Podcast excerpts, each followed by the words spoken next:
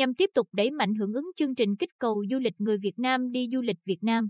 Chiều 22 tháng 6, tại xã Nhân Lý, thành phố Quy Nhơn, Sở Du lịch tổ chức hội nghị giới thiệu chương trình kích cầu du lịch người Bình Định đi du lịch Bình Định với sự tham dự của 50 đại biểu đại diện các sở, ngành liên quan, các doanh nghiệp du lịch, hiệp hội du lịch. Theo Sở Du lịch trong những năm qua, du lịch Quy Nhơn Bình Định được xếp vào nhóm tăng trưởng mạnh của ngành du lịch cả nước, được các chuyên trang du lịch hàng đầu thế giới bình chọn là điểm đến hàng đầu Đông Nam Á. Tuy nhiên, dịch bệnh COVID-19 đã làm ảnh hưởng đến hoạt động du lịch. Tại hội nghị, các đại biểu đã thảo luận, đề xuất các giải pháp chuẩn bị tốt công tác phòng chống dịch bệnh gắn với phát triển kinh tế xã hội, sẵn sàng triển khai kích cầu du lịch nội địa nội tỉnh sau khi dịch COVID-19 được kiểm soát tốt.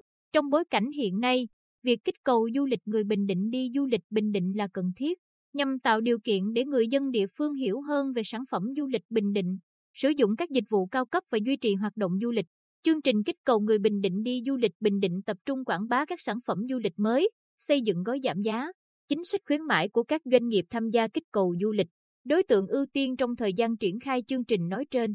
Tại hội nghị, Sở Du lịch cũng công bố 12 doanh nghiệp trên các lĩnh vực khách sạn, khu du lịch, lữ hành, nhà hàng đăng ký tham gia. Triển khai xây dựng gói chương trình giảm giá từ 20 đến 50%. Chính sách khuyến mãi giảm giá sâu để du khách có cơ hội được sử dụng dịch vụ chất lượng với giá tốt nhất.